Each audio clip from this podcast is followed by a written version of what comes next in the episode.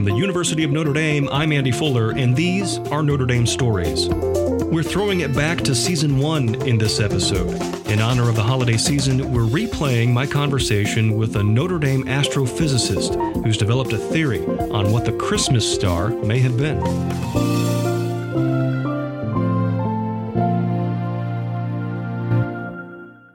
I'm an astrophysicist, so people things people see things in the sky, and I'd make models that explain them. Christmas time, here's this astronomical event that's been recorded, and uh, I decided to just look at it as a scientific question. Grant Mathews is a professor of theoretical astrophysics and cosmology. He's also the director of the Center for Astrophysics. Yeah, the other thing is it's it's a it's a one thing the College of Science can do to contribute at Christmas time. That's mm. why I got interested in this. You know, the music department and theater, everybody has something they can do. And I thought, well, College of Science ought to have something to say. So this is our contribution to the Christmas spirit. It seems like this is uh, something that involves subject matter that, that gets outside the realm of astrophysics to a degree. When we're talking about ancient religion, we're talking about history. Um, does that make the research unique, or have you had other projects where you've had to pull from other disciplines? Oh, this is unique. I mean, it is. It's a combination, but there is uh, some very interesting astronomy around this story. So that's a great starting point. So, so let's start there. You know, let's start with the, the astronomy and, and describe kind of what you started looking into and, and what you found. Well, you know, if somebody comes to me in any day in astrophysics, oh, we saw something in the sky, you know, you'd want to ask three questions about it. When did it occur? What did it look like? What were its characteristics? And did anybody else see it? There's actually a lot of hints in the the Gospel of Matthew about what were the properties of this star, and uh, then uh, when it occurs, there there, you know, there there weren't real good records, but there's anecdotal evidence, you know, when did Herod pass away? John the Baptist starts in the 15th year of Tiberius, you know, so you can you can sort of constrain things. Jesus was about 30 when he started ministry, so you can go back 30 years plus or minus. There's about a dozen different things that you can pinpoint references uh, to to set the date. Mm-hmm. And then uh, the second thing is the characteristics, you know the the Greek word we've seen his star in the east, uh, ente I think is the Greek word. Literally means we saw it with its rising. Uh, so if something came up with the sun, that tells us something about it. There's also a peculiar thing about the wise men. You know, they go to see court of Herod. In fact, nobody else notices this, which sort of tells you it's not a spectacular thing. after they leave, they say, and then they saw the star and they rejoiced exceedingly. It was like there was a second appearance, like maybe something went behind the sun, for example. And then the, the third thing is that anybody else see it besides the Magi? Uh, there were Chinese astronomers at the time. And that was really where I started because I thought, well, they would have a completely independent way of researching this and so once you narrow down when it was and sort of its characteristics, you know, something appears, reappears, uh, it sort of narrows it down to two or three things. Now, the Chinese astronomers went back 2,000 years BC, their court records of everything that came through the sky. Mm. Uh, and there was something in the right time frame in the constellation Aquila that they noted might have been a comet, might have been a supernova. I went back, decided to research what that could be. Now, from a research standpoint, uh, we're sort of in a unique period in human history in that uh, we have the tools now to see essentially any great transient event that would have occurred in the galaxy. Uh, the the ones that would be likely would be a comet or a um, supernova. Mm-hmm or a nova. Those are the kinds of astronomical events. So I went through NASA databases looking for what it could have been. Uh, once once the date was fixed by the Chinese astronomers, which was around 4 BC or so, there actually there was an event uh, which they were very unclear about. Uh, it, could have been either a nova, supernova, or a comet. So I went through the archives, and um, there isn't, in fact, a comet we know that would have had that appearance at that time. Uh, supernova was an interesting story. There was one supernova in Aquila that was discovered. We can see the expanding supernova remnant, and the leftover neutron star that's pulsing at us tells us where it is. And um, when I first started researching this, you can calculate from how fast it's spinning down and how fast it's expanding. When did the supernova occur and it worked out to be about 2000 years ago. So i thought oh yeah maybe this was it. It was a supernova. But honestly uh, more recent observations of that object make it a little bit too young uh, the third thing is a nova, which is a, a, binary system of two stars. One pours matter onto the other, and then intermittently they explode with some sort of regularity. Turns out the brightest nova in the 20th century, early in the 20th century, was one called Aquila 603. And from how bright it is, uh, um, which was very bright, uh, you can determine that it was a long time before when its previous eruption, which works out. You can calculate it, although there's uncertainty about 2,000 years previously. So that really didn't answer the question. Any one of the three could have been the transient that the Chinese astronomers saw. Let me just make sure I, am I'm, I'm tracking yeah. uh, with you though. So, so first thing you did was um, you looked for what time frame are, yeah. are we talking here, and then you looked to kind of the Chinese astronomers to say did they see something of of interest yes. uh, or peculiarity in in that time frame. Then you went to NASA to say do we have record of something that could have been repeatable going back 2,000 yeah. years? Can we work back backwards and say, well, here was something that happened 2,000 years ago? And there were there were three candidates.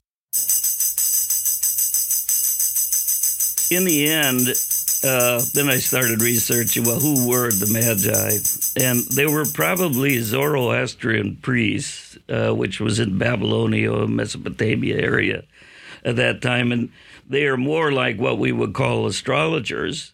Uh, today, but uh, you know they had their own view of uh, the heavens as a special place, and they had their own view of a Messiah coming. Hmm. And then um, the question is, what would they be looking for? And they were really looking for locations of the planets. Now, people have come to this conclusion for many years. If there was a comet in the sky, for example, or a nova, in those days, that was a sign of, of some disaster coming. Mm. It, hmm. it, wasn't really a sign of a, a newborn king. Uh, might be a change, but it, of rulership, but it it wouldn't likely be what would tell the Magi to go to Judea. Now, how did they know it was Judea? It turns out there are writings of a famous ancient astronomer called Ptolemy. They they associated not just um, constellations with time of year, but also with uh, locations. And it turns out the constellation Aries in the writing of Ptolemy was associated with Judea. Hmm. So if the Magi were looking for something special, they would look for a special event in Aries. Now, there was actually another astronomer named Mike, Michael Molnar at Rutgers, and he actually pointed out that there was a very special alignment of the planets that occurred April 17, 6 BC. Hmm. And if you go back and look at what the symbolism would have been to the Zoroastrians, uh, okay, it was in Aries, so there's something in Judea. There was Jupiter, the moon, Saturn, uh, the sun, uh, all of those together in Aries at once would speak of a, a ruler, and uh, Saturn would make a kind of giver of life. This was a peculiar alignment in the place where the newborn king would have been, which was in Aries. And uh, there's another part of the story uh, that gets explained by this. Jupiter, if you follow it, is going into what we call retrograde motion usually the uh, planets move, you know, sort of in a regular pattern going uh, eastward. when uh, when the Earth, because it has a faster orbit, passes one of the outer planets, they appear to go backwards in the sky.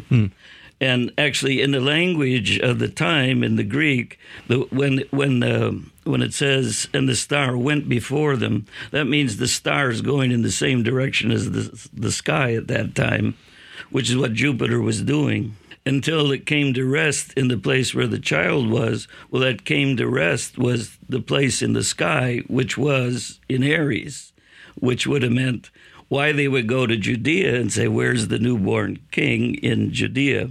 You know, I think the evidence points towards this alignment in Aries, which also is consistent with the idea it wasn't something spectacular. You know, in the court of Herod, no one knew this was going on. Uh, so it wasn't something, whoa, what's this bright thing in the sky? It was, you know, we've seen his star in the east. they saw it rising, which, by the way, on this April 17, 6 BC, it rises with the sun in the dawn with all these planets lined up. And then the next thing is if that was what signaled to them to start their journey, some months later, which is about how long it would take to get to Babylon, that's when the star uh, Jupiter goes into its retrograde motion and literally s- comes to rest in the sky in Aries, the place where the child is. So. You mentioned Aries as kind of almost a, um, a geographical clue for the uh, the Magi. What other clues w- would there have been? In other words, um, that would have indicated ruler or, or something like that. Okay, yeah, I, I left out a very important part of the story, which in those days, uh, the vernal equinox, the first day of spring, was in Aries. Now it's moved over to Pisces and it's almost in Aquarius because the Earth precesses like a top. And so, where is the North Pole? Where are the equinoxes? Changes with time. Aries, if you look at the old astrological charts, is at the top of the chart. It was a very special uh, place because that was the bringing of life. That was the dawning of spring. Uh, so that was a special significance that there was a special ruler. Now, as nearly as I can tell, the meaning of the other things, Jupiter was the symbol of a ruler, and Jupiter and the sun together made it a very powerful ruler. Jupiter, the sun, and Saturn made it a powerful ruler that was a giver of life. Uh, the moon being there at the same time makes it a very powerful ruler, giver of life that had a special destiny. And then the other planets being there saying, oh, this is even bigger than that. Now, I did a calculation because uh, people always ask, well, doesn't this just happen all the time? And uh, it, we see two or three planets lining up, but to get all of them lined up in the vernal equinox is a very rare thing. Um, I ran forward about 16,000 years and I could get the planets to line up again, but they weren't lining up in the vernal equinox. It was somewhere else, hmm. at least in the calculation I did. And I ran it forward a half a million years and it never lined up like that again in the vernal equinox. Now, someone might do a calculation and show me that I, I got something wrong, but as far as I can tell, this was a very rare alignment. Rare as in uh, unprecedented, and as far as we can tell, not going to happen again. and had a very special sys- symbolism to the Magi. Now, it's an interesting story. You know, why was this newborn Redeemer of mankind, why was that only revealed to the Zoroastrian priests and not to the people of Judea? I mean, I have my own thoughts about that, but and I'll just say it. Yeah, I mean, please They do. were they were like the modern astronomers of the time. That today, you know, we look at the sky, we're looking for the truth revealed in the heavens, and uh, in that case, in that time. Uh, I believe God honored that uh, sincere attempt by those viewers of the heavens uh, of this pending event. Fascinating. Uh, you've you've kind of become known for this uh, over the years, and um, well, what's been your your response to that? I mean, on the one hand, it's it's understandable, particularly this time of year, but has it has it taken a life of its own? Well, I don't I don't think so. Mm. This is it's an important event, and mm. everyone is interested in that event, mm-hmm. and uh, it's fun to review the science of it and the the spiritual and historical significance of it. I don't see this as having a life of its own. It's any more than Christmas has a life of its own. Of course, it has a life of its own. It's a, it's a very special time of year, and uh, I'm just happy I can make a small contribution every year to understanding that uh, event. Grant Mathews, thank you very much. My pleasure.